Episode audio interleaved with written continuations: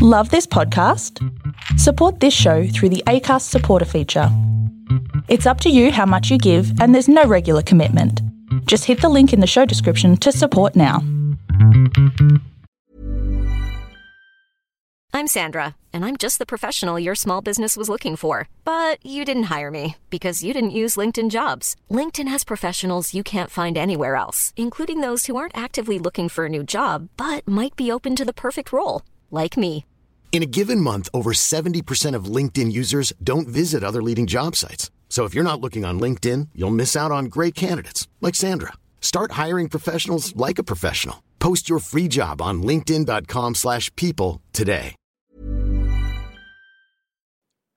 Nut, nut, nut, nut, nut, nut. Good morning, good evening, and good night to everyone out there on the internet. I'm Steve Dee. This is once again Lancing with myself, the five-minute podcast and YouTube show where I talk about being a freelance creator, whether you're low on when you're low on cash or low on spoons.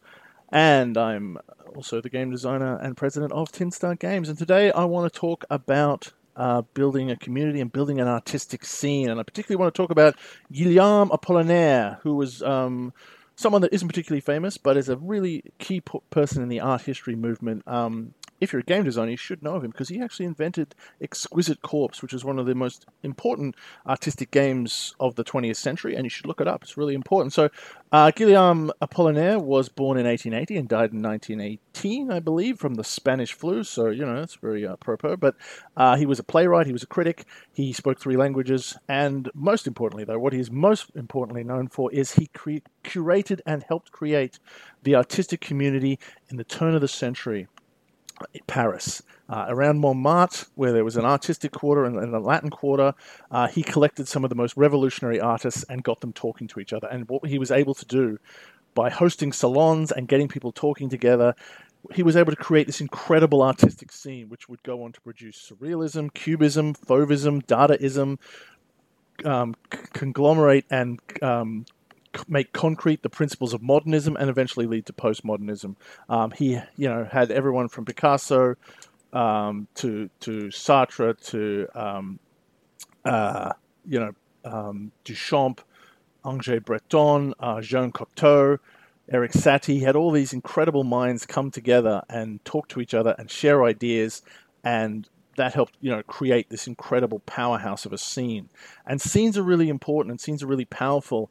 You're not always going to be in a scene. You don't always need a scene, but if you can see a scene developing, you can join it and you can foster it, and more importantly, yeah, you can you can help it grow.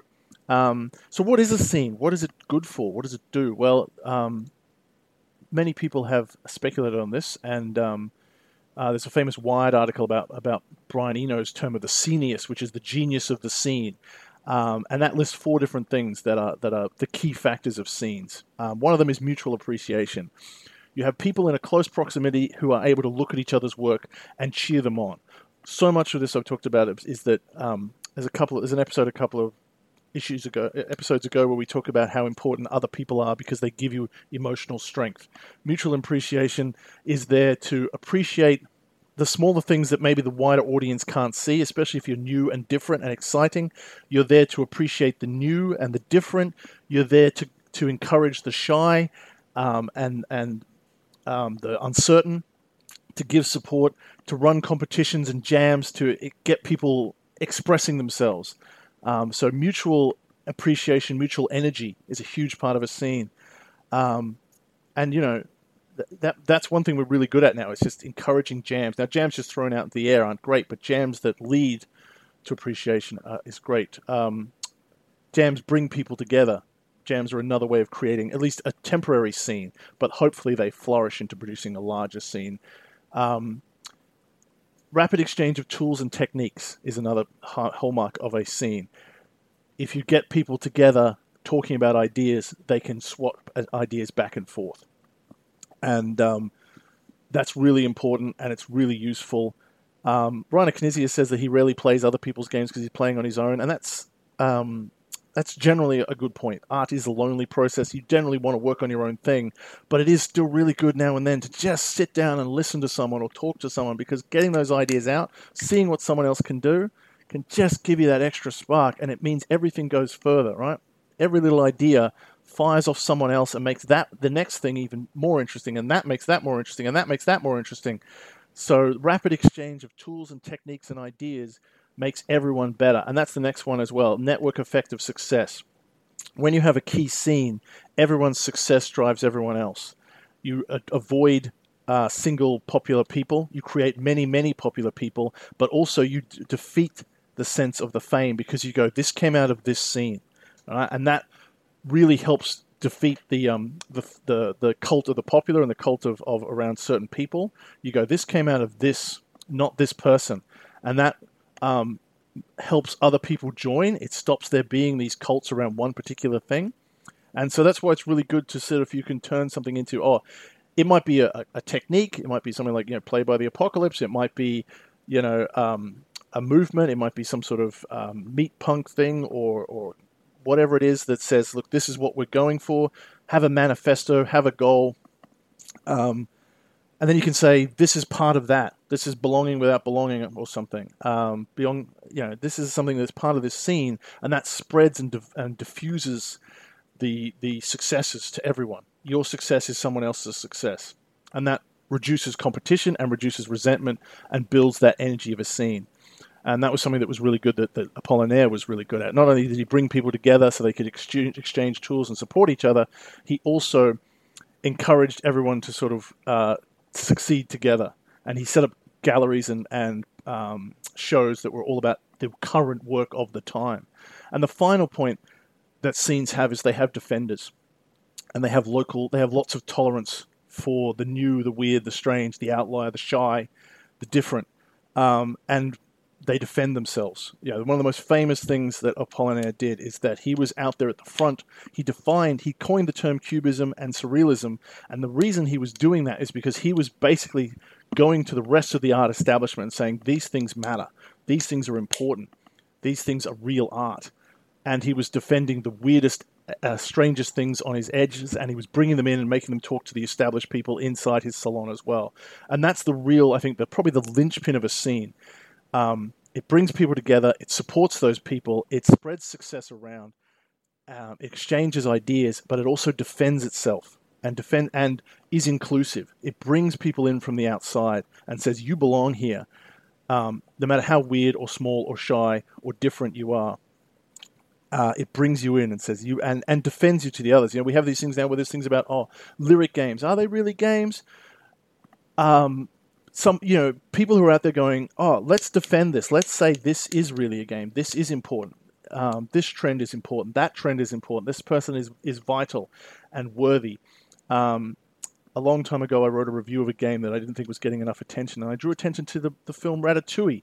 The end of Ratatouille, there's an amazing speech by the critic Anton Ego where he says that one of the roles of the critic is to be the friend of the new, to say, I see this thing that is outside and I want to lift it up and bring it in and tell people this is important, this is worthwhile that is one of our greatest goals, as, uh, greatest roles that we can do as a critic, and it's the most important thing that you can do as a scene.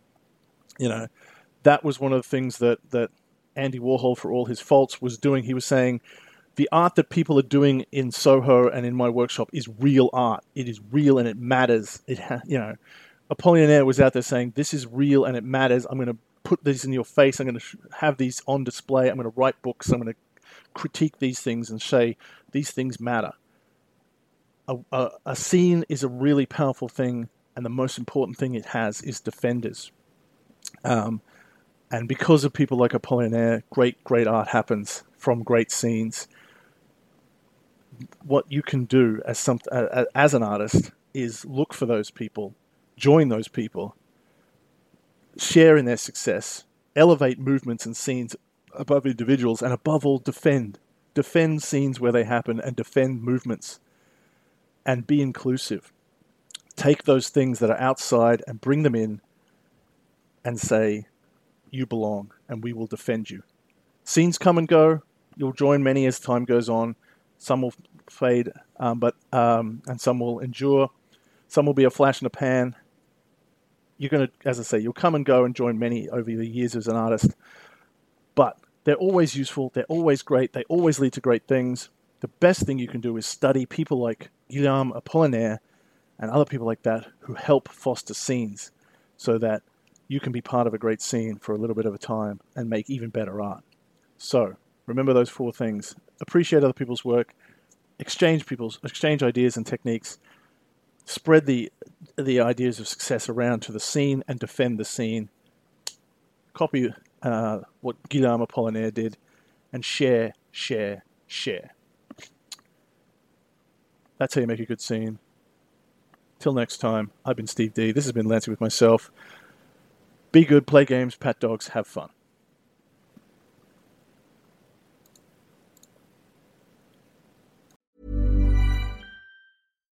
Hi, I'm Daniel, founder of Pretty Litter. Cats and cat owners deserve better than any old fashioned litter. That's why I teamed up with scientists and veterinarians to create Pretty Litter. Its innovative crystal formula has superior odor control and weighs up to 80% less than clay litter.